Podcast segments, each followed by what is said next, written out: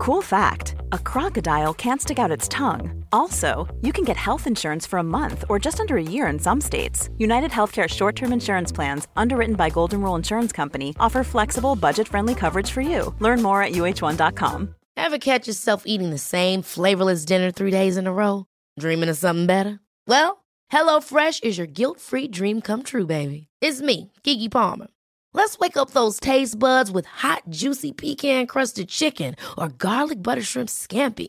Mm. Hello Fresh. Stop dreaming of all the delicious possibilities and dig in at HelloFresh.com. Let's get this dinner party started.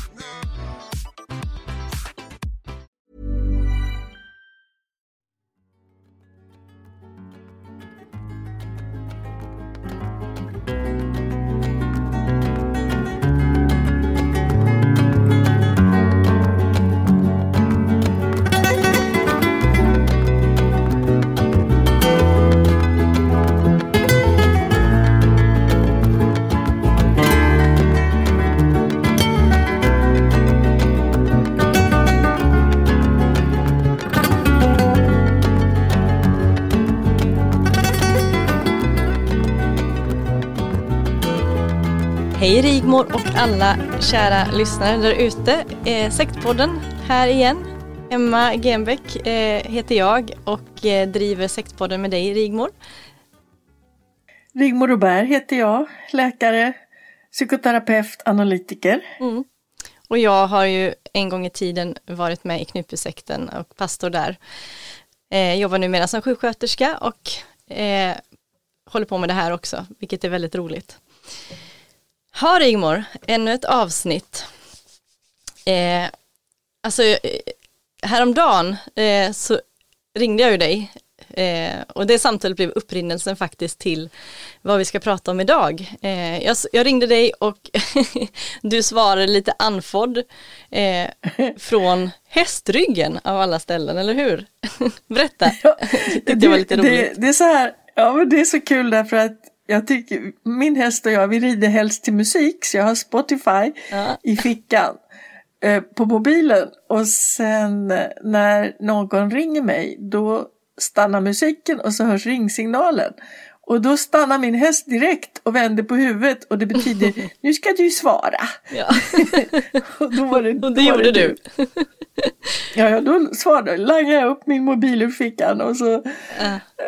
väntar hon snällt medan jag pratar eller skrittar på. Mm. Ja, nej, men det var det var en, en av de här härliga vinterkvällarna tror jag du var ute och red. Du sa att det var jättekallt, kommer jag ihåg. Och, sen så, ja. och då sa du till mig i alla fall att Eh, du tipsade mig, det måste ju varit i fredags faktiskt, eh, eh, därför att du tipsade mig om att se den här nya talkshowen i SVT med Karina Bergfeldt efter Skavlan nu kan man säga så har hon ju tagit över fast ett eget program.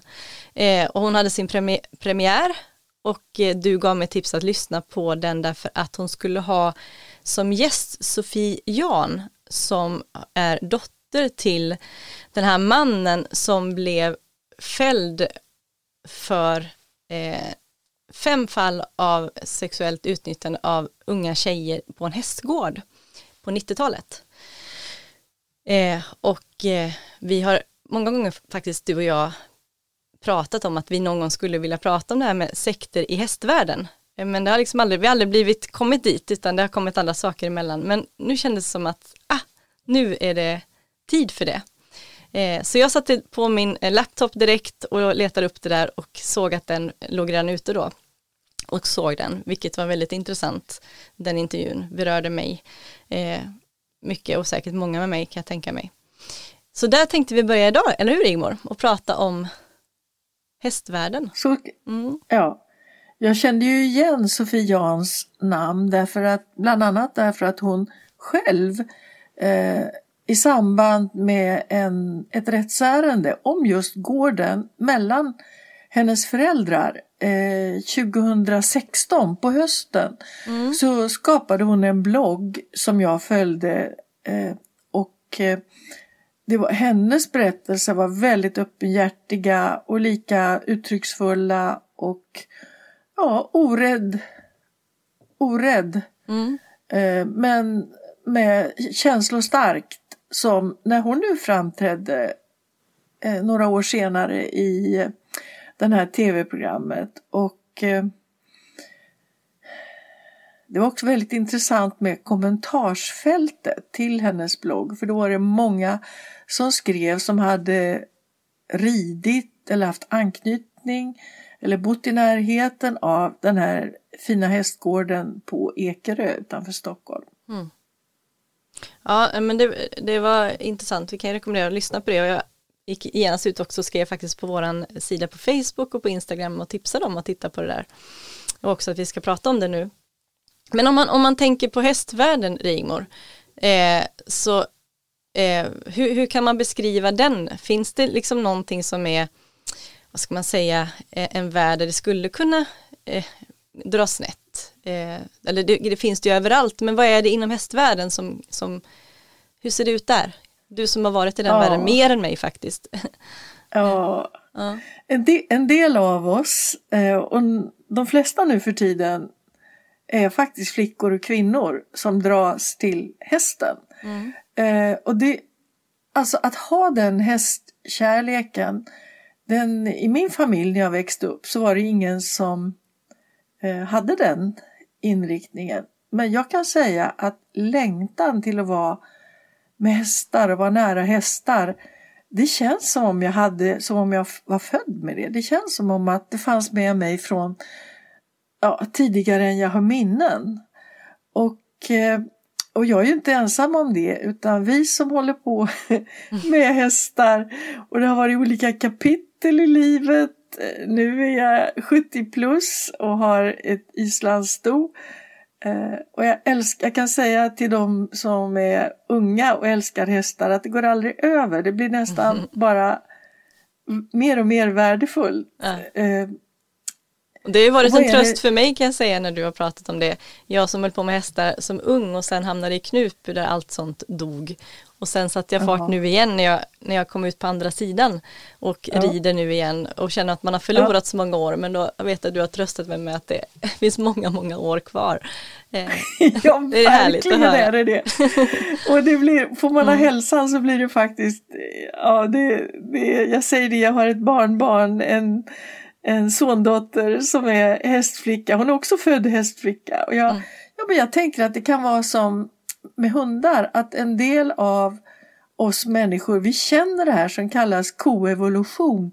Alltså att de här djurarterna har levt med oss människor och vi har lyckats bättre med saker och ting om vi har haft kontakt med hästarna. Jag menar hästkrafter, de har varit mm. dragare, de har jobbat i skogen, de har dragit vagnar, de har varit har burit soldater, de har, de har levt med oss och de har utvecklats till olika hästraser och vi som älskar hästar har på något sätt utvecklats tack vare dem. Mm. Och det är likadant med hunden. Då. Så jag tänker att en del av oss har, och när man har den upplevelsen, då är det som att livet inte riktigt är fullt utan kontakt med hästen. Så jag kan tänka de perioder jag inte har haft kontakt med häst, inte suttit på hästryggen, så känner jag det som att jag haft en pågående lågintensiv depression och ja. sen när jag är tillbaka så, blir jag, så kommer hela den här livsglädjen och energin mm. tillbaka. Och då det... hör ju du att det här låter ju nästan som om det vore en, ja, en, en inre eh, övertygelse som är besläktad nästan med något andligt. Och, och då har man ju att göra med en energi som hos sådana personer skulle kunna utnyttjas. Precis som den andliga Precis, det var precis Eller det jag du? Ja, men jag var precis det jag tänkte säga att när du beskriver det och jag kan också känna ja. själv den här kärleken till hästar och till det där eh, som jag tror att den som inte har det känner inte igen och förstår det inte heller vilket är fullständigt naturligt.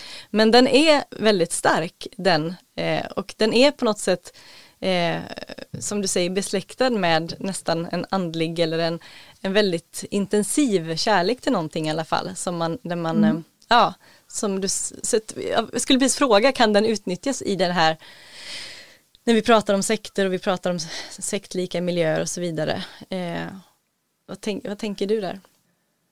Ja, men jag, Naturligtvis är det så. Mm. Därför när, den är så, när någonting känns så starkt så att det sätter en i kontakt med en, en djupare del inom en själv och en djupare del i liksom tillhörigheten till världen, till naturen, till tillvaron.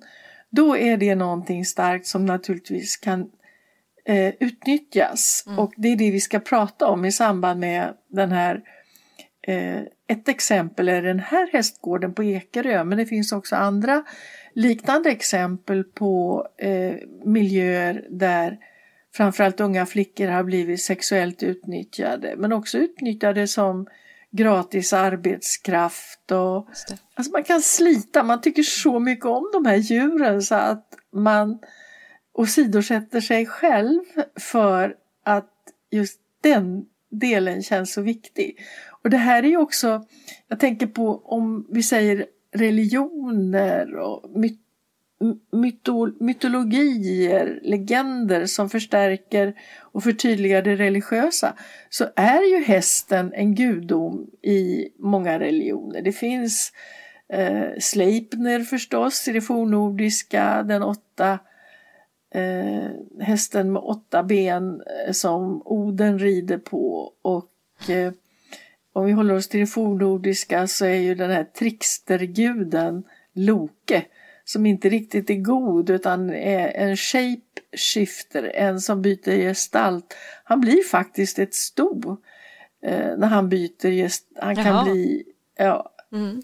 Men, och sen ja. på Irland så har de ju den här hästen, eh, det här eh, stoet. Hon brukar kallas Morrigan och några andra Aha. namn också. Men alltså det här att det finns ett, ett, en gudomlig, ett gudomligt hästväsen i ja. folkfantasin. Och i Den är viktig, religioner. hästen. Ja. Mm. Men jag, jag, jag, tänker åter till det här med hästvärlden och jag tänker på, alltså när jag var liten och var i stallet, jag hängde också där jämt och sådär och man så, så bildas det väldigt snabbt, eh, som jag minns det, hierarkier. Det här eh, den tjejen har den bästa hästen eller den tjejen har bättre eh, kontakt med hästägarna eller ja, och det blir genast ganska mycket hierarkier och, och mätningar och så vidare. Eh, är det något som du känner igen också? Ja, verkligen. I alla stora stall skulle jag vilja säga, som jag ja. har haft kontakt med, mm. eh, så uppstår det här för att det är en verksamhet som måste skötas. Eh, hästarna ska ha vatten och foder och det ska mockas och det ska vara fräscht i stallgångarna och man hjälps åt om det där. Och sen är det ju då att varje stall blir som en liten värld i världen med en population i Beatelund här på Ingarö som jag är lycklig att ha en stallplats för min häst och mig. Mm. Där är vi ju ett gäng människor och det finns alla, det är 30 30-tal kanske som har egna hästar och sen så är det lite medryttare och lite anhöriga. Så att det är som ett litet samhälle, ett bysamhälle där man har olika egens människorna har olika egenskaper. Och sen, jag brukar tänka att stallmiljöerna väldigt mycket liknar eh, den sociala hierarkin och dynamiken i hästarnas flockar.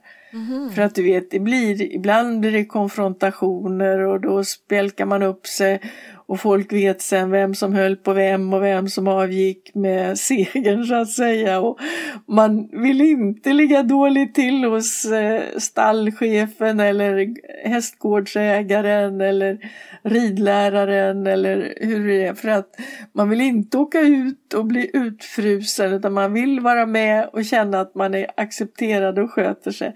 Ja. Tänk, vad tänker du när jag säger så här? Nej, men jag, jag, jag tänker det som jag sa just på min egen erfarenhet och, och, av ja, men hur det var när man var liten eh, och hur man, eh, ja, men man tävlade om, om att få, liksom, få göra saker eller vara duktig eller få mer uppgifter eller eh, och så vidare och, eh, och växte liksom i, i, i både ansvar och och anseende kan man väl säga. När man, eh, och det, och jag, jag, tror att det finns mycket som är bra i det där, man får ju lära sig jättemycket när man är ung eh, av att jobba och ta ansvar och så vidare. Men sen så kan det också dra snett eh, när det utnyttjas. Det är ju det som är faran. Eh, ja. Och jag tänker på den här hästgården som eh, det har gjorts en dokumentär om som eh, då Sofie Jans pappa var, ägde. Och där är det ju verkligen, det är verkligen en, en, eh, en berättelse om hur det går oerhört snett just i, eh, sek, i eh, hästvärlden och hur just det här som vi pratat om nu, kärleken till hästar och det här önskan om att få den här eh, miljön, eh, få vara den här miljön, utnyttjas så kapitalt som det gjordes på den hästgården. Eh, och eh, jag har lyssnat på den, jag vet att du också har gjort Rigmor, jag har lyssnat på den nu igen, jag gjorde det för flera år sedan faktiskt, lyssnade första gången, den kom ut 2018 men så lyssnade jag på nu igen, fem delar, Sveriges Radio P1 dokumentär. Och den heter just Hästgården. och är jätteintressant. Och jag känner ju igen jättemycket utav de sektlika, eh, sektlika tendenser som jag kommer från i Knutby. Även om det är helt mm. skilda miljöer eh, så är det väldigt mycket som är likt och är väldigt, vilket blir väldigt intressant för mig att se. Mm. Ska, vi, ska vi berätta lite grann vad det var som hände? Ja, ska vi, för, den som inte har. Nej men det här är ju en, en dokumentär som berättar dels då om den här mannen då, eh, vi kallar i, i eh, dokumentären kallas han för Mårten så vi kan använda det namnet. Och ja, Mårten, Mårten Jan då för att efternamnet ja. är ju bekant. Ja. ja. precis eftersom det är Sofie Jans pappa så förstår man ju det. Och eh, han den här Mårten i alla fall han äger den här hästgården. Eh, han är, jag tror att han är runt 35 ungefär, det är på 90-talet det här. Eh, han, är född 1900, han var född 1953. Mm. Eh, vi kan ju berätta det att han också mm. avled eh, 2018 så mm. han lever inte längre. Mm. Nej, precis. Eh, I alla fall så är det en blomstrande hästgård dit det kommer massa unga tjejer, det är ridskola. Eh, och eh, det kommer så småningom då fram att han har utnyttjat tjejer sexuellt och han blir dömd för i fem fall. Men då går den här dokumentären tillbaka eh, och liksom berättar om hur det, här, hur det här var. Därför att det var en tjej på den här gården, då, en ung tjej, som anmälde honom och sen så kom det flera på det. Eh, och det intressanta är att det på, under den här tiden då när han, eh, under rättegången och så vidare, så är de är fullständigt övertygade runt omkring honom att han är oskyldig. Han får alla att gå med i den tron. Eh, och han målar ut den här tjejen som har anmält honom som någon som håller på med droger, eh, har stulit i kassan och så vidare och så vidare. Så att hon ja, tappar helt enkelt trovärdigheten. Eh, och Eh, det, det, går så långt så att eh, man ljuger i rätten och så vidare och så vidare. Men han blir i alla fall fälld. Eh, för 91 blir han fälld för fem fall. Han får två års fängelse men fortsätter stenhårt att hävda sin oskuld. Eh, och eh, han får sitt straff. Han sitter de här två åren och alla eh, runt, inte alla ska jag säga, men de runt omkring i gården och de här, de är övertygade om att han är oskyldig och hans unga hustru eh, försvarar honom hela tiden. Och vi kan väl säga att hans unga hustru, hon mm. började som en hästtjej på gården. Mm. Han, han hade varit gift tidigare och hade en son och bodde på den gården. Och hon kom som 16-åring och han var 30 mm. när de blev ett par. Precis. Och hon var också en sån här eh, hästälskande tjej som blev duktig tävlingsryttare men snart var hon mamma. Men det var också Alltså hon beskriver ju det. Jag vill säga att den som vill ha en snabb sammanfattning kan gå till Ponnymamman. Mm. För oss hästmänniskor så är hon en känd bloggare och väldigt duktig och skriver, har skrivit intressant. Jag brukar följa henne, har följt henne periodvis genom åren. Mm. Och hon har ett avsnitt om hela den här historien där hon också har samtalat både med Sofie men också med Sofies mamma då. Hon berättar till exempel att ja men det var ett fantastiskt liv på många sätt därför att när den här ridskolan blomstrade så utbildade de ju hästar. Sålde hästar. Han är en väldigt duktig eh, hästkarl den här Mårten Jan som vi kallar honom. Eh, så ena dagen så sa hon så var man hemma och slet och jobbade och red skötte hästarna och nästa dag var man en VIP-gäst på något stort stuteri i Tyskland kanske. Mm. Och man, de handlade sina kläder på NK och det var lite så lyxigt.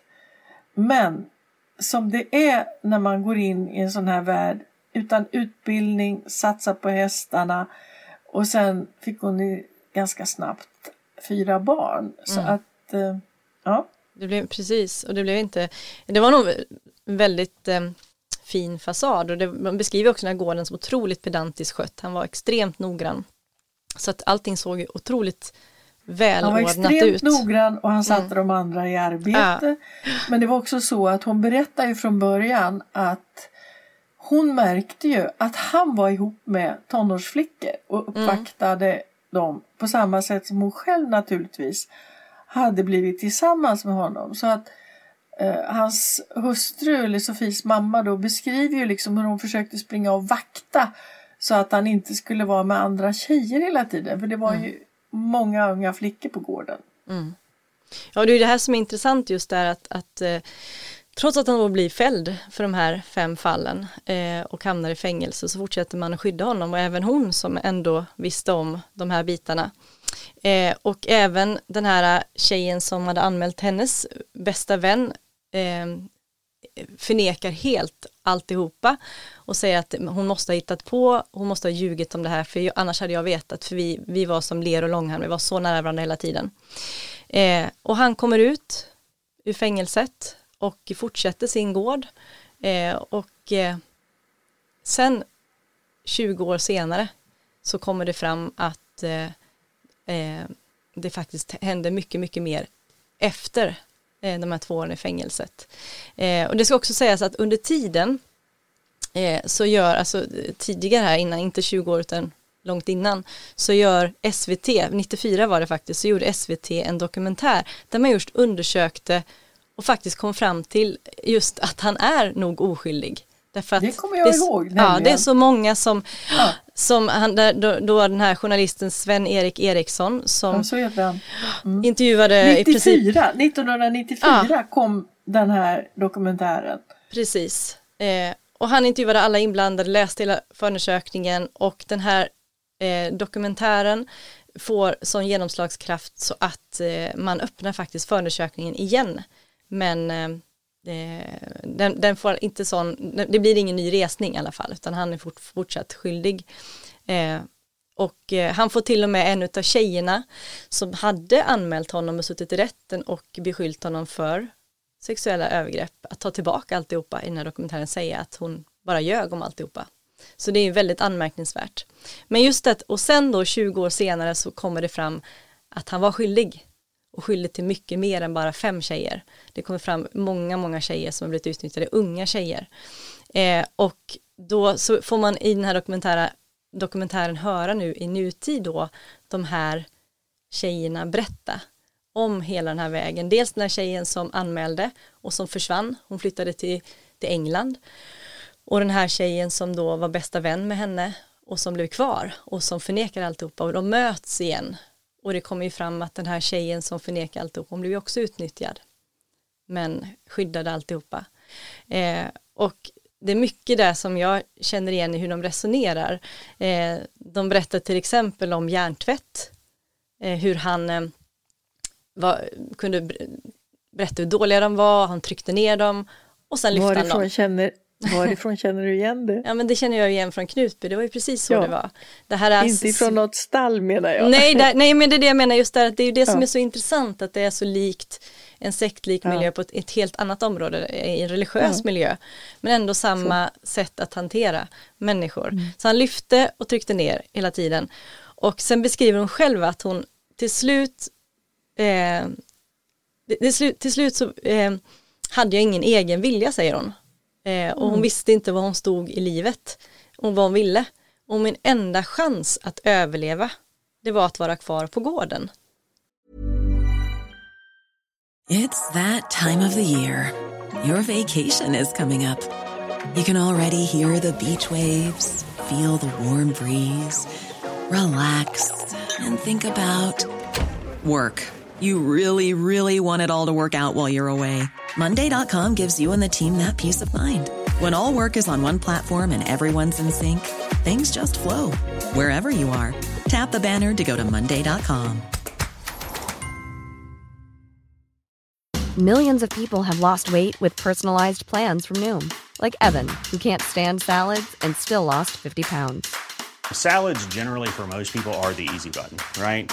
For me, that wasn't an option. I never really was a salad guy. That's just not who I am. But Noom worked for me. Get your personalized plan today at Noom.com. Real Noom user compensated to provide their story. In four weeks, the typical Noom user can expect to lose one to two pounds per week. Individual results may vary. Så, så långt gick alltså det. inte dottern utan det här var eh, de, den unga kvinnan som kallas Ullis. Ja, hon som blev kvar och som förnekade ja. att det hade hänt ja. när hennes mm. eh, väninna berättade och anmälde det hela. Eh, Fastän de hade varit i samma rum när mm. övergreppen skedde. Ja, hon hade också blivit utnyttjad. Även om ja. hennes kompis hade blivit ännu mer utnyttjad så hade hon också blivit utnyttjad och ändå. Eh, och hon beskriver också hur hon försökte vid något tillfälle att ta sig till sin familj. Men det slutade med att hon stannade kvar och istället bröt kontakten med familjen. Eh, och det känner vi också igen, det här med familjeband som bryts. Det blir en sluten miljö. Eh, och för de beskriver att hur han matar dem med att det finns ingenting för, dig utanför gården, det finns inget liv utanför gården. Eh, och de här tjejerna beskriver också just vilken makt han hade i att han kunde skicka iväg tjejerna därifrån om de satte sig upp emot honom. Om de sa nej så visste de att då var de av med hela det här hästlivet. Eh, därför hade han hållhakar som de beskriver det med hästar, vänner och tillvaron på gården. Också intressant tycker jag. Ja. Man brukar ju säga att en person som är som en sektledare har en messias lik funktion för de som tror eller de som är beroende. Mm. Och det är det han hade på det sättet att nej men, om man kom i onåd då fick man inte rida någon av de bästa hästarna när det gällde tävling till exempel. Och det vet alla som tävlar att det, det, du måste, det räcker inte att vara duktig ryttare, du måste också ha en häst med an, rätt anlag och utbildning för att det ska gå bra på en hästtävling. Det är, ett, det är en slags partnerskap med djuret som eh, när, när, man rider och i tävlingarna. Mm. Och då var det ju, alltså, hamnar man i onåd hos den här som kan ge dig den här hästen du kanske älskar men inte äger. Ja, då är man i den beroendeställningen, man vill ligga bra till hos honom i det här fallet. Och samtidigt som eh, hans dotter Sofie som vi nu fick se då i SVT hon beskrev ju att hur hemskt det var när man hade fäst sig för en häst och kanske hon var duktig att tävla också i hoppning. Mm. Och när man då hade den här tävlingshästen så kunde den plötsligt vara såld. Därför att det är samtidigt utbildning av hästar som man då säljer i en sån här verksamhet. Och det var när hennes älsklingshäst såldes när hon var 18 år som hon kände hon orkade inte längre, inte heller med den här känslomässiga osäkerheten utan hon avstod. Ja. ja men det är också intressant, jag tänker det, en av de här tjejerna som blev utnyttjade när hon var, de, de var ju unga tonåringar allihopa. Från, jag tror ja. de beskriver ungefär från 12 år uppåt liksom i tonåren där som, som man utnyttjar och det är flera stycken som sen berättar då om regelbunden eh, utnyttjning utav dem, utnyttjande av dem. Och då beskriver de just som du säger där att han lockade ju med de här bästa hästarna eller att få, ja. eh, få vara med på tävlingar och så vidare och så vidare. Och då, och då är det en av tjejerna som säger så här att den som inte håller på med hästar förstår inte att man faktiskt kan liksom ge avkall på mycket för att få det här. Man, till och med så mycket som man går med på sådana här saker till slut. Och, att man inte, och det kan jag, kan också känna igen det här med Knutby, att folk förstår ju inte och jag förstår att de inte förstår. Därför, när man inte själv är i det här fallet en hästtjej eller man, man förstår inte kärleken till hästarna och, och, och det livet. Eller man förstår inte en religiös övertygelse eller ett liv i en, en sån miljö därför att man inte känner sig igen sig i den och då förstår man inte och det är också eh, intressant tycker jag att just det att det finns så olika saker som drar i människor. Det är därför inte vi har olika, eh, vad ska man säga, eh, sårbarhet för det här därför att vi har olika eh, Ja, man, ja. Man, den ena är möjlig att manipulera ja. eh, på, utifrån det, från ett håll och en annan kan bli manipulerad utifrån ett annat håll. Mm. Eh, jag tänker på att i den här hästgården nu när Sofie berättar så beskriver hon också att det fanns den dysfunktionella familjen mm. där pappan var dominerande. Det var ju som en liten sekt i den större sekten. Ja, och då tänker jag att det påminner lite grann också om Knutby där kullen och den här miljön runt Åsa Valda och Valda och familjen också var lite grann som en sekt i sekten där en del medlemmar har sagt efteråt att ja, men vi kände ju inte till att det gick till så, för där fick ju inte vi vara med eller där hade inte mm. vi insyn. Mm. Ja men eh, precis, att det, att det är det kan finnas sekter i sekten också, att det, att det kan vara i olika grad i olika ställen i sekten också, eh, tänker jag. Eh. I det senaste, våra senaste avsnitt före äh. det här, då pratade vi om eh, människor med duperande förmåga och personlighetsstörning och vad är psykopati och så vidare. Och eh, om du tänker på när Sofie Jan berättar om sin pappa så säger hon ju det, ja men jag älskade min pappa och att han var en sån som hon kallar fascinerande person. Och som jag citerar henne så sa hon så här att du vet han tog in vem som helst. Skulle han komma in här, man skulle vara helt fascinerad av honom. Han skannade av folk så här fort och så visste han direkt. Aha, okej, okay, du gillar det här, men då pratar vi mer om det. Nu blir vi bästa kompisar. Och så öppnar han upp för den här världen där man dras in snabbt in i hans värld. Och det är den här förmågan som eh, vi försökte beskriva i förra avsnittet, att en del personer har just det där då inlevelseförmågan skanna av hur du, aha, du fungerar på det och det sättet. Och att de har en slags glädje i det. Det är inte spelat att de är, eh, har direkt någon baktanke utan just då så tycker de bara det är jättekul att förstå den här personen. Mm. Men när de sen förstår den eh, och hur man funkar och vad man har sina ömma punkter och sina styrkor då kan de i nästa läge bara använda det och helt utan medkänsla. Och sen hade ju den här som vi kallar nu Mårten en, en komplikation i att han drack för mycket. Ja, och med berusning och alkohol då släpper den självkontroll och den medkänsla och då blir sådana här saker förvärrade. Så jag kan tänka att han var en så kallad blandmissbrukare där han missbrukade alkohol, han var maktmissbrukare, han var sexmissbrukare, han var förtroendemissbrukare och mot slutet av sitt liv så skötte han inte heller om hästarna så att han till och med det som han verkligen hade arbetat med eh, så, eh, Sofie beskriver i den här bloggen då hur hon fick se det här lilla trotjänarstoet som heter Penny av alla namn. Det hette den häst jag älskade när jag var liten i mm. Örebro. Mm. Eh, som var avmagrad och liksom vanskött så att mm. allting förföll mot slutet av hans liv. Ja. Men, men, jag tycker det är bara intressant när du pratar om en sån här personlighetstyp eh, som ja. vi också diskuterade lite grann i förra programmet som du sa Eh, mm. Därför att när man, när man hör den här dokumentären så får man ju också höra inspelade klipp med honom från den här tiden där han förnekar det här. Eh, och bland annat så gör de, TV3 gjorde någon dokumentär där man gjorde rekonstruktioner eh, av då de här anmälningarna och där de här tjejerna har beskrivit hur han eh, utnyttjade dem och där de skulle då göra rekonstruktioner i någon bil och sådär så får man höra ja. när de håller på med det här och hur han så han låter så fullständigt övertygad och så, han, så, det är så lätt för honom att prata om det här så att för en mm. vanlig människa så, så, låter det som att han, eh, han, han måste ha verkligen ha trott på det själv och då vet jag att du har pratat om det här med att de lever i det stora nuet. Det tycker ja. jag, kan inte du beskriva det, för det tycker jag är ett bra sätt att förklara hur en sån här ja. människa fungerar.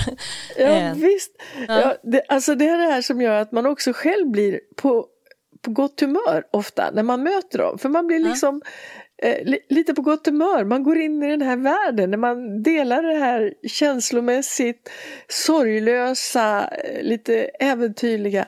De lever i, i det här stora nuet kallar jag det för. Därför om jag inte har något samvete Mm. Dåligt samvete för något jag har gjort, ja men då har jag ingen ånger. Och då behöver inte jag tänka på liksom vad det var som hände förut och vad jag gjorde då och så vidare. Ah, vad du ältar, vad du är långsint. Nej men här, förstår du, och framåt. Konsekvensanalys, ah, det ordnar sig på något sätt. Så de är på något, eh, och det här är väldigt, eh, vad ska man kalla det för? Ja, karisma, karismatiskt, mm. att någon känns väldigt närvarande. Men de är ju bara närvarande i sin egen verklighet. Så därför så när dottern här, Sofie, beskrev i tv nu att eh, man dras in i hennes pappas värld. Det är mm. precis det man gör och det är det folk tycker känner, känns lite häftigt och spännande och de känns så säkra på någonting som man själv inte har varit i kontakt med förut. Så man liksom följer med dem in i, det är en slags attraktionskraft som de kan utöva och som då eh, är, kan vara manipulativ, kan bli, ja just att man blir utnyttjad, man blir lurad liksom. Ja. ja men jag tycker det är intressant därför att det är lite samma sak det här med att man visar upp han var väl expert kan jag tänka på att visa upp en väldigt välputsad eh, yttre eh, fasad eh, ja. av sin person. Medan ja. de här eh, eh, unga tjejerna beskriver ju, eller idag eh, kvinnorna som då var unga beskriver ju en helt annan sida som de fick möta av honom. Där han krävde hårt arbete, de hade något som de kallar för nattridning, han kunde driva upp dem på natten för att rida och de kunde få rida flera, flera timmar i, i sträck tills både hästarna och de stöp liksom. Eh, och hur han, eh, han har ju även blivit eh, misshandlat både fysiskt och psykiskt, eh, både de här tjejerna men även sina egna barn och sin hustru. Eh, men att men det, jag tänk... han, ja men han hade någon slags eh, ja, vi har, vi har ju använt sadism ibland, men mm. alltså här sitter han berusad i ridhallen och tittar på.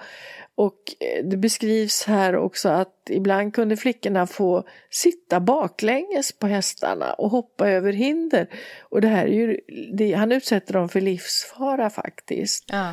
Och i, en blogg beskri, i sin blogg beskrev Sofie då eh, 2016 till exempel hur han hade ett par hingstar som han som inte var riktigt inridna och som flickorna skulle sitta och rida på samtidigt. Och, en, en icke hanterad häst och mm. två hingstar med hormoner eh, och så, så flickor på ryggen på dem och utan mm. sadel och så började han säga att de skulle rida eh, utan träns också, skulle inte ha bett ens en gång men då tror jag de sa ifrån så att det inte blev så men de skulle rida med behärska hästen med bara vikthjälper och skänklar och sådana där saker.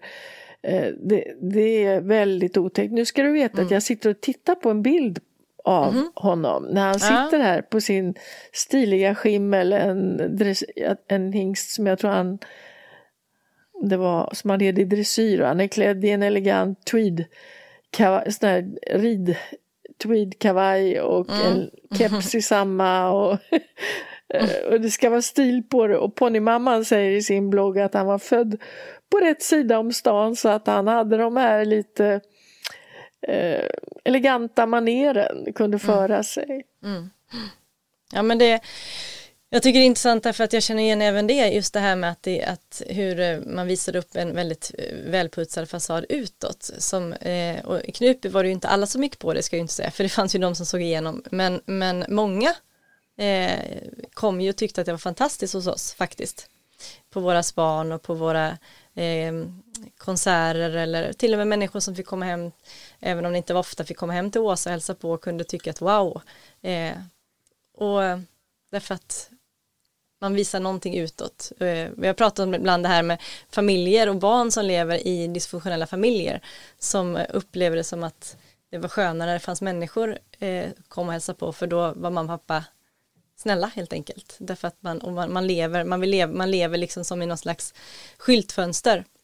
Mm. Eh, där, där, då är det lugnt. Eh, men ja. när dörren stängs så blir det värre.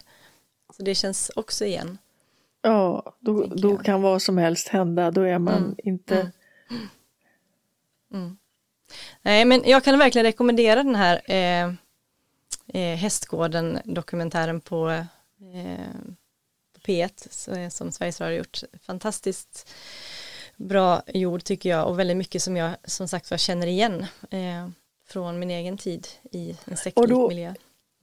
Mm. Och, då, och då kan vi ju lägga till det då att i miljöer där det finns barn, dit dras också personer som vill utnyttja barn.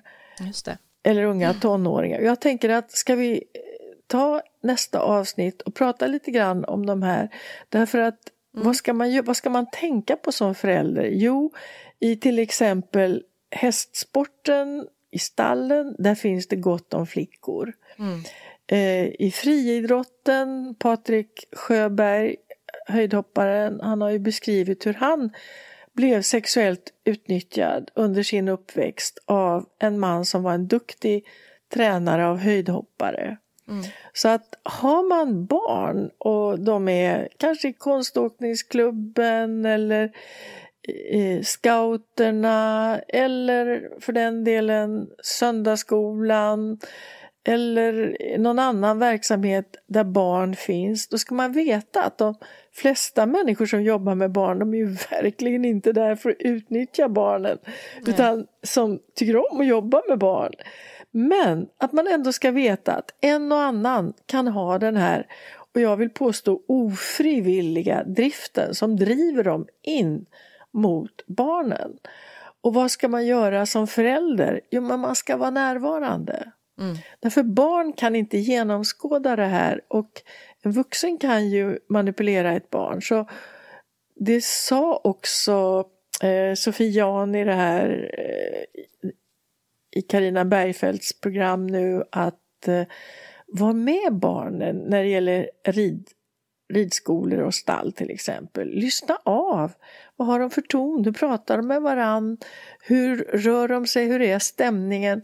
Att man bara är lite uppmärksam för att det är något som föräldrarna säger nu i efterhand som hade barn som blev utnyttjade på ridläger, ridskola i, mm. på den här hästgården. Mm. Att ja, men vi förstod inte och Nej. jag märkte inte.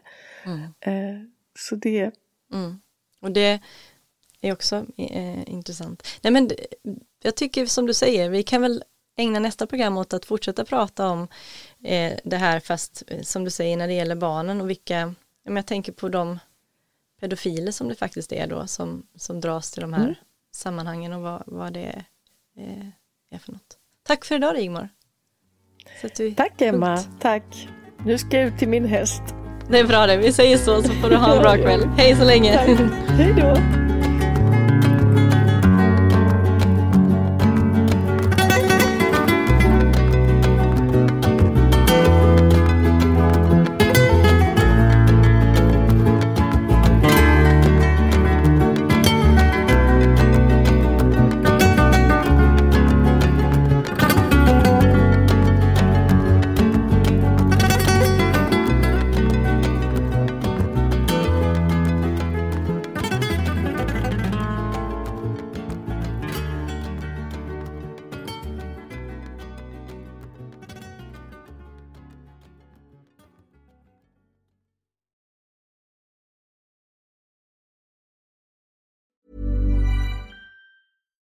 Hi, I'm Daniel, founder of Pretty Litter. Cats and cat owners deserve better than any old-fashioned litter. That's why I teamed up with scientists and veterinarians to create Pretty Litter. Its innovative crystal formula has superior odor control and weighs up to 80% less than clay litter. Pretty Litter even monitors health by changing colors to help detect early signs of potential illness. It's the world's smartest kitty litter. Go to prettylitter.com and use code ACAST for 20% off your first order and a free cat toy. Terms and conditions apply. See site for details. Even when we're on a budget, we still deserve nice things. Quince is a place to scoop up stunning high-end goods for 50 to 80% less than similar brands. They have buttery soft cashmere sweaters starting at $50, luxurious Italian leather bags, and so much more. Plus, Quince only works with factories that use safe, ethical, and responsible manufacturing. Get the high-end goods you'll love without the high price tag with Quince. Go to quince.com/style for free shipping and 365-day returns.